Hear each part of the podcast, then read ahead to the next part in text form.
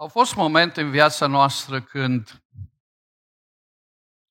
după, după o perioadă bună pe care am avut-o, dintr-o dată, parcă toate lucrurile au căzut la pământ, în care după ce am experimentat prosperitatea și bucuria, ca din senin, a venit peste noi încercarea. Poate am fost martor la mai multe prăbușiri în viață. A lucrurilor care mergeau, dar dintr-o dată au început să nu mai funcționeze. Cred că asta e valabil pentru oricine. Și pentru elevi.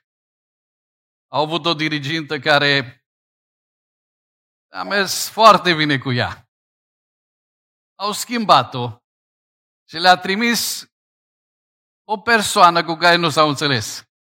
Și dintr-o dată parcă lumea lor s-a prăbușit. E valabil și pentru tineri care poate au trecut în uh, viața lor prin experiențe în care după o prietenie sănătoasă și cu scopuri nobile de căsătorie, dintr-o dată acele lucruri s-au prăbușit. Relația s-a terminat și dezamăgirea s-a instalat. Sau poate că am avut parte de începuturi frumoase în viața de familie.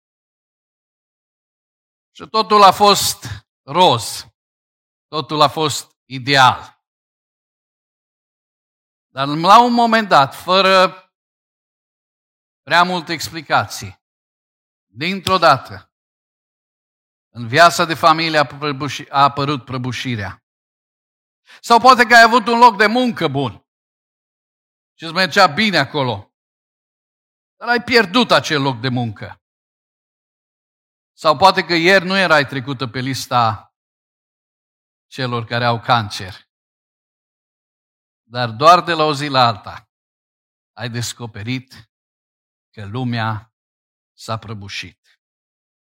Pierderile vieții creează în noi descurajare profundă. Te prăbușești și nu știi cum să-ți găsești drumul. Nu știi cum să-ți găsești drumul. Nu mai ai timp să participi la cursuri de cum să treci prin suferință, pentru că suferința e acolo, răbușirea e acolo, frângerea acolo, dificultățile sunt acolo și ai nevoie de un cuvânt care să-l porți cu tine mereu și mereu, în așa fel încât acest cuvânt să-l avem cu noi în sufletul nostru. Iar când mergeam să caut o mașină spre, uh, de la Arat la Timișoara, la aeroport, căutam unul dintre frații care ar putea să mă ducă la aeroport și mergeam să-mi iau o cafea, mă întâmpin o doamnă. Și spune, frate Daniel, v-am auzit vorbind în plenul conferinței și uh, aș vrea să vă spun că bunicul meu a fost primul dintre absolvenții Institutului Teologic Baptist din București. Și am continuat discuția dacă dânsa are ceva poze ca să fie puse în albumul istoric și așa mai departe. Și ca din senit, femeia a schimbat subiectul. A zis, frate Daniel, astăzi se împlinesc 11 ani de când fiul meu de 20 de ani a murit. Dintr-o dată, Dumnezeu mi l-a luat. Ceea ce a fost și după, mi-a frâns și mai mult inima. La 11 luni după aia, soțul meu, la 40 și ceva de ani, nu cred că avea 45, a plecat la Domnul. Două lovituri, una după alta. Ești prăbușit. Lumea se prăbușește. Dar Dumnezeu nu-i străin de prăbușirile noastre. Dumnezeu nu-i străin de lucrurile care vin peste noi. În Scriptură avem oameni care au trecut pe acolo. Cel mai bun lucru este să luăm, să învățăm de la ceea ce Dumnezeu le-a spus lor. Să descoperim în acele învățături resursă pentru viața noastră, că atunci când lucrurile se prăbușesc în jurul nostru, să avem acea tărie să mergem mai departe și să slujim pe Dumnezeu. Și femeia aceasta mi-a spus, frate, mi-a fost greu, jale a fost mare, dar mulțumesc lui Dumnezeu că m-a ridicat. Deci, dar ce a fost cel mai trist este că ușa casei noastre a fost deschisă ani de zile pentru oricine, nu spun nici cartierul, nici biserica, pentru oricine a fost. Când a murit fiul meu și soțul meu, toți m-au părăsit. Atunci am înțeles ce grea e povara asta și mai mult. Cel mai mult. Dar Dumnezeu ne-a lăsat în Scriptură oameni care au trăit în vremuri dificile, în vremuri în care lucrurile s-au prăbușit în jurul lor. În anul morții împăratului Ozia, am văzut pe Domnul șezând pe un scaun de domnie foarte înalt și poalele mantiei lui umpleau templul. Isaia, capitolul 6. Isaia a trăit o astfel de vreme. Poate nu ne spune mult expresia în anul morții împăratului Ozia. Ce mare lucru că a murit cineva. În viață oamenii vin și pleacă. Dar nu chiar așa. Cărțile istorice ne spun de fapt ce semnifică această expresie scurtă, pusă inserat aici de prorocul Isaia. Ozia a fost un împărat care a dus prosperitate peste națiune. Și în 2 Cronici, capitolul 26, cronicarul ne descrie astfel. El a făcut ce este bine înaintea Domnului în tocmai cum făcuse și tatăl său Amația. A căutat pe Domnul Dumnezeu în timpul vieții lui Zaharia, care pricepea vedeniile lui Dumnezeu. Și în timpul când a căutat pe Domnul, Dumnezeu l-a făcut să propășească. Și dacă sunteți curioși de ce propășire a dat Dumnezeu națiunii, Citiți 2 Cronici, capitolul 26. În 2 Cronici 26 găsim acolo o listă de lucruri bune pe care le-a făcut. Poate că ar fi un manual de guvernare, că tot se discută în vremurile acestea, poate ar fi o rețetă pentru guvernare. Caută-l pe Domnul ca să poată să-ți prospere țara.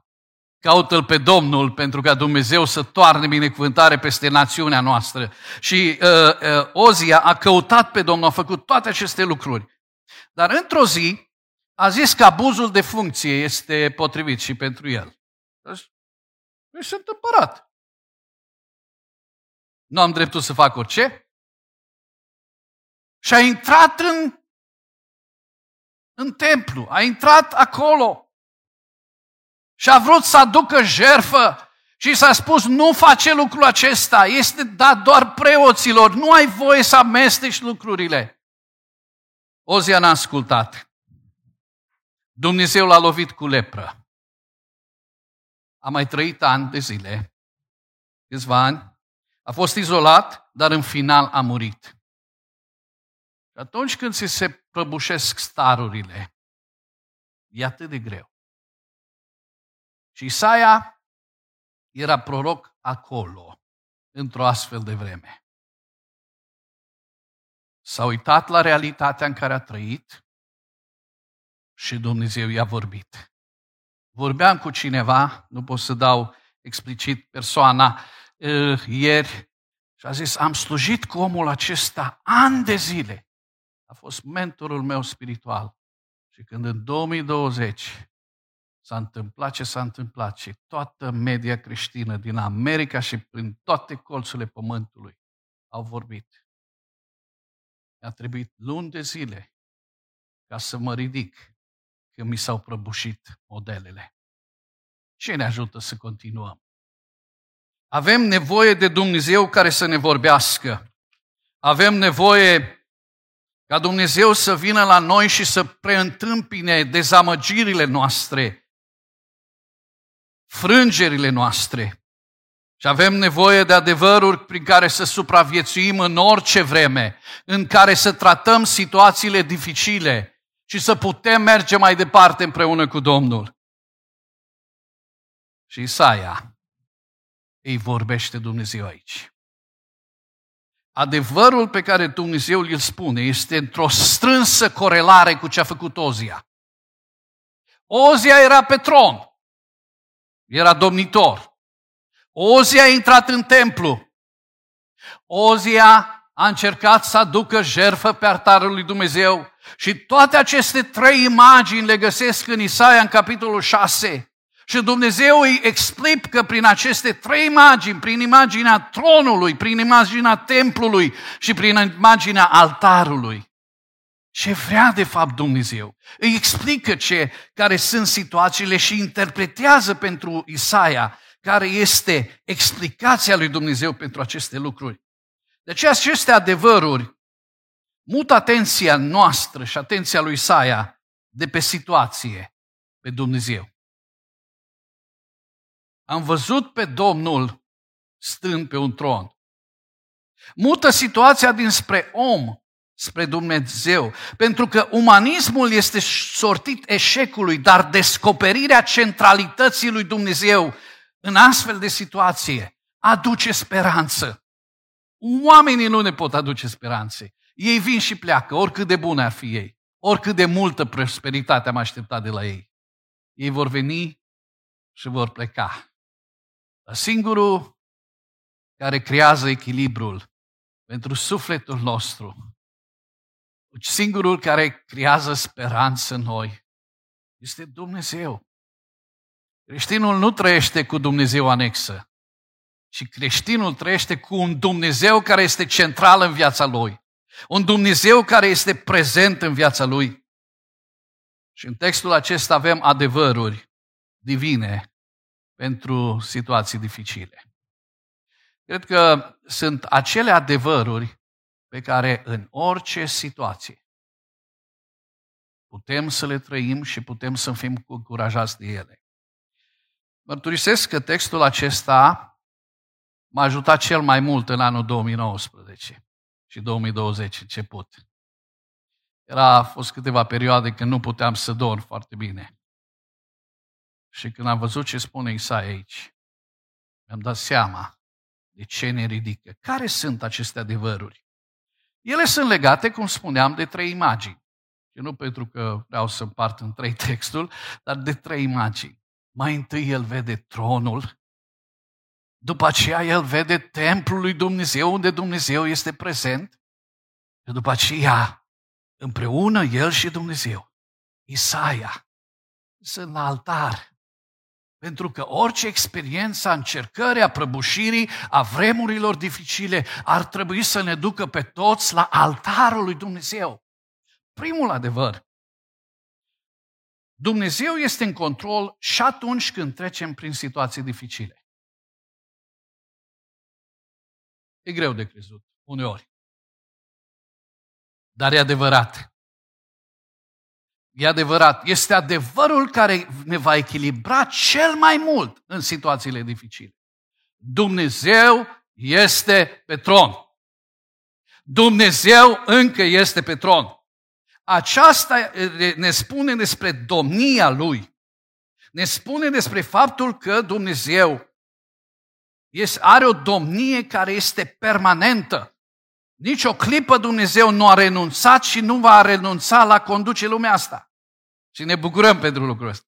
Slavă Domnului că n-a lăsat-o mâinile nu vreau să spun nici partide, nici așa mai departe. Slavă Domnului că Dumnezeu n-a lăsat lumea asta în mâinile oamenilor, ci Dumnezeu este Cel care conduce lumea aceasta. Noi nu credem într-un dihotomism. Dumnezeu conduce din ceruri și satana conduce pe pământ. Dumnezeu este Domnul. Și noi credem că tronul lui este acolo și domnia lui este permanentă. Domnia lui Ozia s-a prăbușit, dar Domnul încă este pe tron. Oamenii s-au prăbușit, dar Domnul încă este pe tron. Și asta ne vorbește despre suveranitatea lui Dumnezeu. O suveranitate care se manifestă asupra întregii lui al decizii. Vine din caracterul lui Dumnezeu. Dumnezeu conduce în mod independent și absolut cum găsește El cu cale. Și îl slăvim pe Domnul pentru lucrul acesta. Am mă feresc să dau exemple din perioada asta, dar nu pot să mă rat. să nu spun un lucru și chiar cei care vă supărați pe mine le discutăm după predică. Uh, frate, cine crezi? Chinezii? Au fost cu viruseala? uh, ăia? Uh, știi, am citit eu acolo. Uh, cum s-au întâmplat? Au adus, au făcut. Am un material bun. Frații mei, nu știu. Nu sunt de meserie, nu mă pricep. Dar un singur lucru știu. Că Dumnezeu încă este pe tron. Că Dumnezeu încă este suveran și că nu a scăpat Dumnezeu lucrurile de mâini și că Dumnezeu a îngăduit să vină peste pământul acesta această nenorocire cu un scop. Că Dumnezeu este Cel care domnește. Nu mafia, nu masonii, nu alții, nu alte structuri, da, ei sunt aici, și își fac lucrarea unii dintre ei și unii și-o fac chiar foarte bine. Dar nu ei sunt ultima, ultimul factor de decizie, ci Dumnezeu este acolo pe tron. Asta înseamnă că domnia lui este permanentă. Dar Isaia mai vede ceva. El șede, șade pe tron și scaunul lui de domnie este un scaun înalt. Domnia lui este mai presus de orice domnie și scaunul lui de domnie este foarte înalt. Cei mai prestigioși conducători ai lumii acesteia nu se pot ridica nici măcar la nivelul lui Dumnezeu. Da, păi să mai vorbim de mai presus de Dumnezeu. Pentru că El este Domnul Domnilor. Nu există autoritate mai presus de autoritatea pe care o are Dumnezeu în lumea aceasta. Și Saia, vreau să știi, că Ozi a murit, vor veni alte evenimente în viață. Îți vei pierde soțul, vei pierde soția. Vor fi alte lucruri care vor veni peste noi. Dar un lucru să fii sigur, că Dumnezeu e acolo.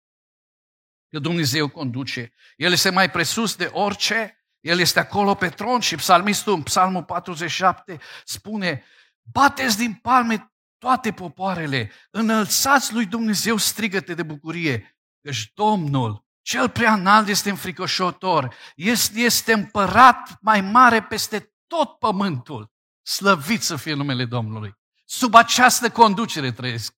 Mai presus decât o conducere umană, mai presus decât o situație cu care mă confrunt. Sunt odihnit. Sub faptul că, și prin faptul că știu că Domnul e acolo pe tron. Această domnie este și înălțătoare. Nu este doar o domnie distantă și rece. El nu este doar un despot care se uită la noi de acolo, fă asta, fă asta, ți-am comandat să faci lucrul acela, ci el, el nu acționează de sus, ci textul spune că el se revarsă spre noi și poalele mantiei lui vin spre noi. Slava lui Dumnezeu se revarsă spre noi, ea umple templul, templul. Nimic nu este o surpriză pentru Dumnezeu. Nimic nu este un obstacol în planurile sale. Nimic nu poate să împiedice pe Dumnezeu să-și împlinească scopurile sale. Suveranitatea Lui este la lucru și astăzi în lume. De aceea, oricât ar fi vremea de grea, Doamne, știm că Tu ești acolo. Știm că Tu domnești. Și Domnul să ne ajute să credem acest adevăr. Să-l trăim în momente dificile. Dar de la tron ne duce spre templu. Și aici, în versetele care urmează, textul ne spune, serafimii stăteau deasupra lui și fiecare avea șase aripi la templul ceresc, cu două și acopereau fața, cu două și acopereau picioarele și cu două zburau strigau unul la altul și ziceau, Sfânt, Sfânt, Sfânt este Domnul oștirilor, tot pământul este plin de mărirea Lui. Se scuduiau ușorii ușii de glasul care răsuna și casa s-a umplut de fum. Ce vrea Dumnezeu să-L învețe pe Isaia? Ce vrea Dumnezeu să ne învețe pe noi pentru vremuri dificile? Că Dumnezeu acționează întotdeauna în baza caracterului său neschimbat. Că Dumnezeu acționează întotdeauna în baza caracterului său neschimbat. Problema lui Isaia a fost, Doamne, n-ai putut să ai o așa o excepție pentru Ozia? Păi ne-a făcut drumuri, frate. Știți că la noi, toți cei care îți fac bine, nu-i mai uiți. Ne-a făcut drumuri, ne-a făcut așa. Acum, odată și el a intrat acolo în templu, poate o fi încurcat lucrurile. N-ai fi putut să să-l ierți? Să nu lovești cu lepră? Și este o dilemă aici pe care Isaia o are. Răspunsul pe care îl dă Dumnezeu aici este că El este sfânt. Și caracterul lui este neschimbat.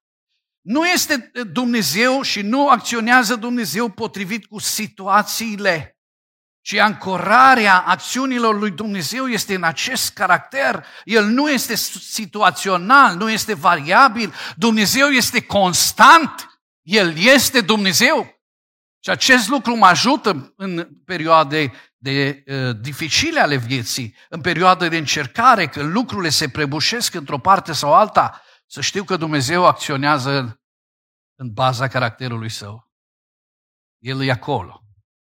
Mi-a spus că mă iubește, eu cred că mă iubește. Dar, Doamne, de ce mai lovit? Te-ai schimbat cumva? Nu, El mă iubește. Știu că Dumnezeu e sfânt. E sfânt și rămână sfânt. Acest lucru mă ajută. Caracterul lui Dumnezeu impune reverență. Îngerii, stând în prezența acestui Dumnezeu, văzând cine este El, Spune textul aici, serafimii stăteau deasupra lui, cu două și acopereau fața, cu două zburau, cu două uh, și acopereau picioarele, pentru că erau în prezența unui Dumnezeu care este sfânt, unui Dumnezeu care nu se aseamănă cu nimeni din lumea aceasta și acest Dumnezeu, frumusețea acestui Dumnezeu te obligă la reverență. Te obligă să te apropii cu, de Dumnezeu, nu așa ce mai faci, Doamne? Cunosc un frate care, după multă rugăciune, era un om al uh, rugăciunii și a lunecat într-o uh, învățătură care a fost în anii 75-80 în Ardeal, perfecționismul și uh, el spunea, fraților, eu cu Dumnezeu mă trag de brăcinare. Acum, cei care nu sunteți din Ardeal, nu știu. Și eu am ajuns, fraților, la acest nivel. Omul era un om al rugăciunii, un om al misiunii, dar spune, eu, eu cu Dumnezeu discut așa, față către față. Dumnezeul nostru e atât de sfânt, atât de bun, atât de frumos, încât atunci când mă apropii de El, nu pot să mă apropii oricum. Atunci când mă ridic să să, să îmi aduc închinarea mea, bucuria mea, apropierea mea de Domnul, orice aș face față de El, atunci când mă apropii de El, știu, Doamne, n-am prea multe merite, dar prin Domnul Isus Hristos mă apropii de Tine și recunosc cât de frumos este caracterul Tău. Caracterul Domnului merită reverența noastră. Este un caracter care este inconfundabil și nu poate fi atins de nimic. Eșecurile noastre nu atentează la caracterul lui Dumnezeu. Poporul Israel a ieșuat, dar Dumnezeu n-a fost modificat în caracterul său. Ozia a ieșuat. Dacă noi, prin păcatele noastre, am afectat caracterul lui Dumnezeu, El nu ar mai fi Dumnezeu, dar El rămâne Dumnezeu. Și Dumnezeul acesta merită revelența noastră, este de neasemănat, sfânt, sfânt, sfânt. Nu ne-au spus de trei ori sfânt pentru că e vorba de treime aici, Sfânta Treime. Alții au dat alte conotații la a, înseamnă că Domnul numai de trei ori e sfânt. Nu, frate, El e sfânt că nu avem noi cuvintele să le spunem. El este sfânt, infinit de sfânt și sfințenia lui nu poate fi comparată cu nimic. De aceea tot pământul este plin de măreția lui pentru că este un Dumnezeu care nu se aseamănă în caracterul său cu nimeni. Din contră, noi trebuie să fim ridicați. Noi trebuie să fim ridicați la ceea ce este Dumnezeul nostru și întruparea lui Iisus Hristos și moartea Domnului Iisus Hristos a venit ca să ne transforme pe noi și să facă din noi oameni care să ne asemănăm cu Domnul Isus Hristos. Purtătorul caracterului lui Dumnezeu, acea imagine pe care Dumnezeu ne-a lăsat să o vedem, să o vadă, cei care l-au fost cu Isus Hristos și noi prin ochii Scripturii să vedem frumusețea acestui caracter. Deci în vremuri de încercare să nu uităm acest adevăr. Dumnezeu acționează în baza caracterului său. Și acest caracter al său este neschimbat. Știu că mă iubește. Știu că mă iubește și atunci când lucrurile nu merg bine. Știu că e drept și atunci când am fost invadat, frânt de nedreptățile din jurul meu. Știu că nu va face ceva și din mânie capricioasă față de mine mă va pedepsi cu dragoste dacă este cazul. Mă va ridica, nu va vorbi, pentru că știu cine este Dumnezeu. Când pășești în încercare, fără să-L cunoști pe Dumnezeu, ești debusolat. Încerci să-ți găsești, încerci să explici, încerci să dai explicații. Unde e Dumnezeul care mă iubește? Ce a făcut Dumnezeul acesta pentru mine? Unde este Dumnezeul acesta? Unde este Dumnezeu? Dar El este același și mulțumim pentru lucrul acesta. Și Isaia, de la templu, de la uh, tron, este mutat în imaginea prezenței lui Dumnezeu, în templul lui cel sfânt, în templul ceresc care se revarsă în slava lui spre pământ, dar mai mult decât atât, Isaia este dus un, undeva mai departe. Textul spune, când Isaia a văzut aceste lucruri, el a spus, vai de mine sunt pierdut, că sunt un om cu buze necurate, locuiesc în mijlocul unui popor tot cu buze necurate. Și am văzut cu ochii mei pe împăratul, Domnul oștirilor. Ești înfiorat de ceea ce este. El a fost înfiorat de ceea ce este Dumnezeu. Și acum Dumnezeu se ocupă mult mai specific de Isaia. Mult mai specific. Isaia este atins de această vedenie, de vedenia tronului, a frumuseții lui Dumnezeu, a descoperirii care venea din ceruri. Și aici Isaia experimentează două lucruri. Al doilea lucru nu l-aș fi pus aici. Eu personal aș fi vrut ca Dumnezeu să acționeze puțin altcumva, o să vedem care este acest al doilea lucru. Întâi de toate, Dumnezeu îl sfințește. În al doilea rând, Dumnezeu îl trimite. Pentru că în situații dificile trebuie să ne mai aducem aminte de un adevăr. Dumnezeu lucrează sfințire noi și dedicare pentru slujire. Situațiile dificile lucrează în noi sfințire, expune-le la situații dificile. Și Aici este o imagine pe care în această vedenie o, o are Isaia. Unul dintre serafim a zburat spre mine cu un cărbune aprins în mână pe care luase cu cleștele de pe altar. Mi-a zis, mi-a atins cu el gura, cu el și a zis, iată atingându-te cărbu- cărbunele acesta de buzele tale, nelegiuirea ta este îndepărtată și păcatul tău este ispășit. Da, dificultățile sunt cele mai propice contexte de sfințire și de creștere. Dificultățile vieții sunt cele mai propice momente în care Dumnezeu ne sfințește și ne crește. Nu prea îmi place, sincer vorbind, și poate mă uit așa la dumneavoastră, văzându-vă că vă gândiți la acest adevăr, știu că adeseori, Doamne, n-ai putea să mă sfințești doar prin faptul că ți-am cerut iertare prin jertfa Domnului Isus Hristos? Dar Dumnezeu știe cine suntem noi. Știi că adeseori există încăpățânare, rezistență noi. Că deslipirea păcatului din noi trebuie operată prin încercările vieții. Și astfel, când trec prin încercări, trebuie să-mi aduc aminte de acest lucru. Că Dumnezeu nu la întâmplare m-a pus acolo. El vrea să lucreze sfințire în noi, în mine și în fiecare dintre noi. Ce vrei, Doamne, să lucrezi în situația asta prin mine? De ce ai lăsat-o peste mine? Care e lucru pe care ai vrea să-l schimbi în viața mea? Atinge-mă cu cărbonele de pe altar. Iartă-mă. Prin asta nu vreau să spun, așa cum ideologia și unii rezumă problema suferinței ca și sursă principală doar păcatul direct.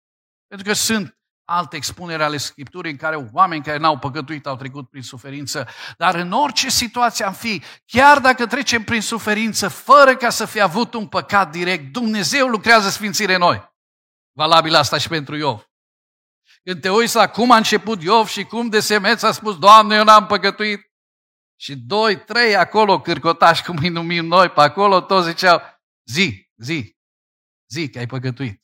Zi, pocăiește-te, pocăiește, pocăiește. Și el și mai știe. Nu, n-am păcătuit înaintea Domnului, am fost bun înaintea Domnului, am făcut ce este bine înaintea Domnului.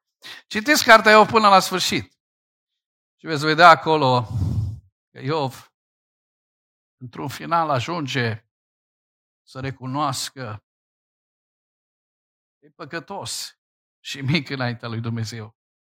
Și încheierea cărții lui e extraordinară. El recunoaște prin, prin, în capitolul acesta de final, spune, știu că tu poți totul, că nimic nu poate sta împotriva gândurilor tale. Cine este acela care are nebunia să-ți întunece planurile? Da, am vorbit fără să înțeleg. De minuni care sunt mai presus de mine și pe care nu le pricep ascultă-mă și, vor, și voi vorbi, te voi întreba și mă vei învăța. Urechea mea au, au, auzise vorbindu-se despre tine, dar acum ocul tău te-a văzut. De aceea mi-e scârbă de mine și mă pocăiesc în țărână, în uh, țărână și cenușe. Așa a spus Iov, după toată experiența prin care a trecut. Noi n-am fi astăzi ceea ce suntem dacă n-am fi trecut prin încercări. Îi spune, n-am avut prea multe. Ur- am vrut să zic urmează. n-am avut prea multe. E o cale pe care noi suntem. Poate n-am, n-ai avut de o natură sau de alta. Dar suferința nu-i cursul pe care la facultatea lui Dumnezeu să zici îl aleg cursurile opționale. Vrei suferință sau nu? Și spune nu, e în curriculum obligatoriu. Noi trecem pe acolo, noi suntem învățați prin suferință și transformați prin suferință. Și când Isaia a văzut tot ce se întâmplă, a realizat că cel mai important lucru pe care vrea Dumnezeu să-l facă în situații dificile este să ne frângă inima ca să vadă cât de slab suntem. Să ne sfințească viața, să ne modeleze în așa fel încât să putem să-L slujim pe Dumnezeu cu toată inima noastră. Să ne ajute Dumnezeu să pricepem lucrarea sfințirii în momentele dificile. Să înțelegem, să ne întrebăm, nu știu oamenii păcatele noastre toate. Inima noastră și Dumnezeu le știe cel mai bine. Cineva a spus când treceam prin greutăți, știu de ce Domnul îți dă aceste lucruri. Slavă Domnului! Doar că El încă nu mi-a spus mie. Tot știu, ca și prietenii lui Iov. Știu, știu, știu. Știu de ce îți dă Domnul, știu. Cel mai bine știm noi și Dumnezeu. În adâncul ființei noastre. Știm noi cum trebuie Domnul să lucreze. Și Dumnezeu știe lucrul ăsta. Sfințirea. În situații dificile Dumnezeu lucrează sfințire în noi, dar El lucrează și dedicare. Eu am crezut că oamenii lui Dumnezeu sunt chemați la slujire așa, vin într-o sală de clasă cu caietul acolo, cine vrea să slujească pe Domnul? Gata. Isaia este chemat într-o vreme dificilă. Într-o vreme dificilă. Isaia este chemat când națiunea avea nevoie de o îndrumare. Isaia este invitat să pășească în slujbă când nu este ușor, pentru că Dumnezeu nu ne cheamă la lucruri ușoare, ci Dumnezeu ne cheamă la lucruri care să-L înalțe pe El. El stabilește momentul și El stabilește sarcina noastră atunci când El ne cheamă. Și l-a chemat pe Isaia și textul spune, am auzit glasul Domnului întrebând, pe cine să trimit și cine va merge pentru noi? Eu am răspuns, iată-mă, trimite-mă. Înainte ca Dumnezeu să ne trimită, ne transformă. Înainte ca Dumnezeu să ne trimită, ne transformă. Dar tot timpul, soluția lui Dumnezeu în vremuri dificile este trimiterea. Sunt oameni. Dacă vom sta cu mâinile încrucișate atunci când sunt probleme în jurul nostru, lucrurile nu se rezolvă. Dar Dumnezeu ne cheamă să fim răspunsul lui Dumnezeu în situații dificile. E situația dificilă? Ozia s-a dus, națiunea este într-o mare cumpănă, Asiria se pregătește să invadeze națiunea poporului Dumnezeu, da, se ridică falnic. Isaia, eu te trimit. Nu vreau să spun și nu aș vrea să continui aici, mesajul lui este într-adevăr unul de pocăință, profetic, de distrugere, dar Dumnezeu ne trimite și Dumnezeu face lucrul acesta. Ne cheamă Dumnezeu să slujim. Nu ne cheamă Dumnezeu doar să ne văicărim.